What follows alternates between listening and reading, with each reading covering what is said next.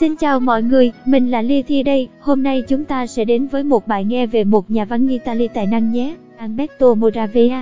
Đóa hoa của thế hệ Ý quốc lạc lối hậu phát xít. Để trở thành một nhà văn của chủ nghĩa hiện thực, bạn phải có trong mình một tư tưởng đạo đức, một thái độ về chính trị, xã hội học và triết học rõ ràng.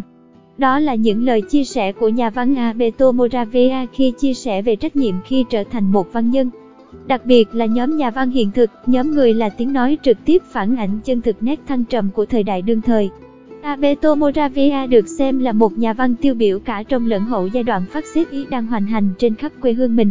Ông là một nhà văn tiêu biểu của chủ nghĩa hiện thực, phản phát xít, chủ nghĩa hiện sinh và là nhà văn giỏi dùng những từ ngữ bình dân, mộc mạc cho những cuốn tiểu thuyết tự sự đầy chất nội tâm. Alberto Moravia, sinh năm 1907, mất năm 1990, tên thật là Alberto Pincherle. Ông sinh ra trong một gia đình trung lưu giàu có, nhưng gia đình của ông lại là một mối phức tạp bởi vòng xoáy của chính trị Âu Châu lúc bấy giờ. Hai người anh em trong nhà, Carlo và Nello Rosselli, là những người chống phát xít nhiệt thành và là người sáng lập phong trào công lý và tự do, nhưng kém may mắn khi bị Benito Mussolini ra lệnh hành quyết tại Pháp năm 1937. Ngược lại thì chú ruột của ông, Augusto de Marchesi, lại là thứ trưởng nội các trong đảng phát xít Italy.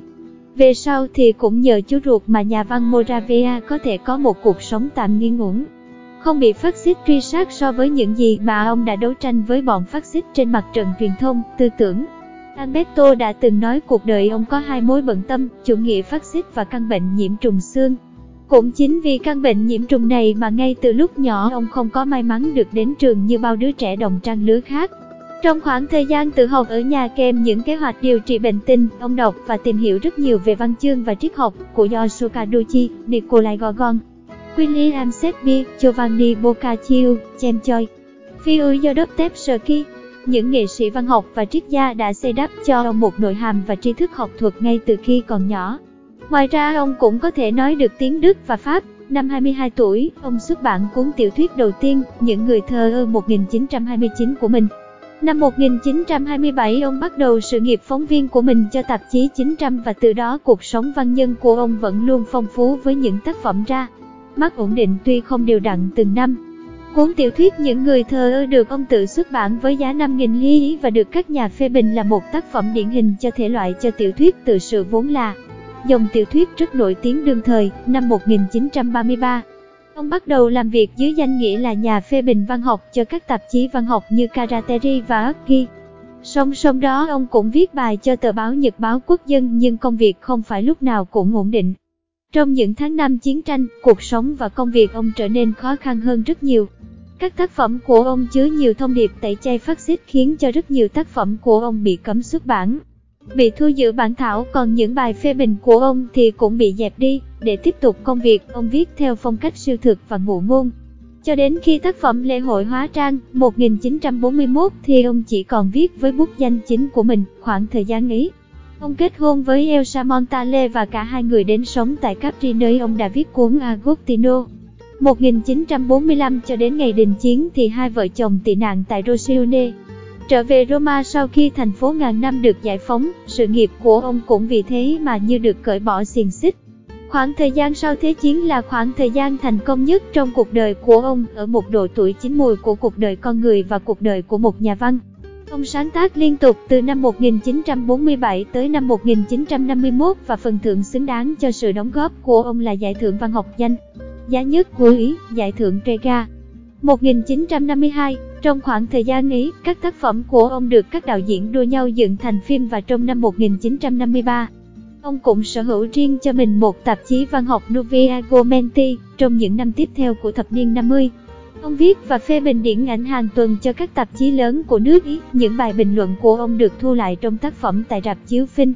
1975, sau giai đoạn đỉnh cao của mình tại quê nhà, ông bước vào độ tuổi trung niên với nhiều chuyến đi trải nghiệm qua các quốc gia, châu lục khác nhau, từ châu Phi, Trung Nhật Hàn, và những cuộc trải nghiệm là những cảm hứng mới cho các sáng tác sau này và những bài báo phân tích, phỏng vấn về trải nghiệm của mình. Ở tuổi 77, ông được bầu vào Nghị viện châu Âu dưới tư cách là một đảng viên đảng Cộng sản Italia, tháng 9 năm 1990. Moravia mất tại nhà riêng ở Rome và trong cùng năm đó thì Bompiani đã xuất bản cuốn tự truyện cuộc đời của Moravia. Tác phẩm nói về cuộc đời thăng trầm của cố nhà văn Alberto. Nói về những đóng góp của Alberto Moravia cho nền văn học Italy, ta chỉ có thể nói đến ông bằng một từ: nhiệt huyết. Nhờ làm việc trong môi trường văn chương trong suốt sự nghiệp mà lúc nào ông cũng có thể tìm kiếm được niềm cảm hứng mới để trứ tác. Ngoài ra, những chuyến di dời trong cuộc đời, cả những ngày chiến tranh lẫn hòa bình, đã xây chắc nên trải nghiệm cho tâm hồn của ông vốn đang chất chứa rất nhiều tri thức tinh hoa mà ông đã học hỏi được khi còn trẻ. Sở dĩ tác phẩm của ông được công chúng đón nhận cũng vì phong cách hành văn, đó là những câu chuyện rất bình dân. Ngôn từ và cách tạo nên một cốt truyện trong mỗi tập tiểu thuyết cũng đi lên từ những sự giản dị, bình thản của cuộc đời.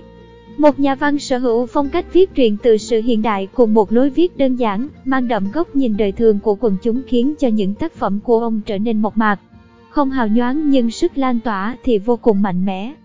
Racconti Romani 1954 là một ví dụ. Cuốn sách là một tuyển tập truyện ngắn kể về cuộc sống của những con người thành Roma. Nhưng không phải là một thủ đô Romini ngàn năm tuổi, những con người say mê nghệ thuật điên cuồng, hay là một đô thị ăn chơi bậc nhất Âu Châu. Racconti Romani là những mẩu chuyện về những cá nhân nhỏ bé, những cuộc đời bình dị như từng ngọn nến đang tự le lói cháy bập bùng trong màn đêm cùng với hàng trăm ngàn ngọn nến khác, những thân phận bé nhỏ, thô ráp cảm xúc nhưng tấm lòng chân chất, mọi mảnh đời từ những khu phố tồi tàn đến Rome để hy vọng tìm kiếm một chút ánh sáng của sự đổi mới. Đó là những câu chuyện mà nhà văn Moravia đem đến cho chúng ta, một góc nhìn của người Italy, của người Roman thời hậu chiến. Vậy là chúng ta đã cùng nhau trải nghiệm và thưởng thức cuộc đời của nhà văn Italy tài năng Alberto Moravia. Và đến đây thì bài nói của chúng ta cũng hết rồi. Mến chào tạm biệt tất cả các bạn và hẹn gặp lại trong một bài nói khác nhé. Lê Thi hứa sẽ đem đến cho các bạn nhiều nhà văn nổi tiếng hơn nữa, sẽ có cả nhiều nhà văn Việt Nam huyền thoại xuất hiện trong Lê Thi này nữa nhé.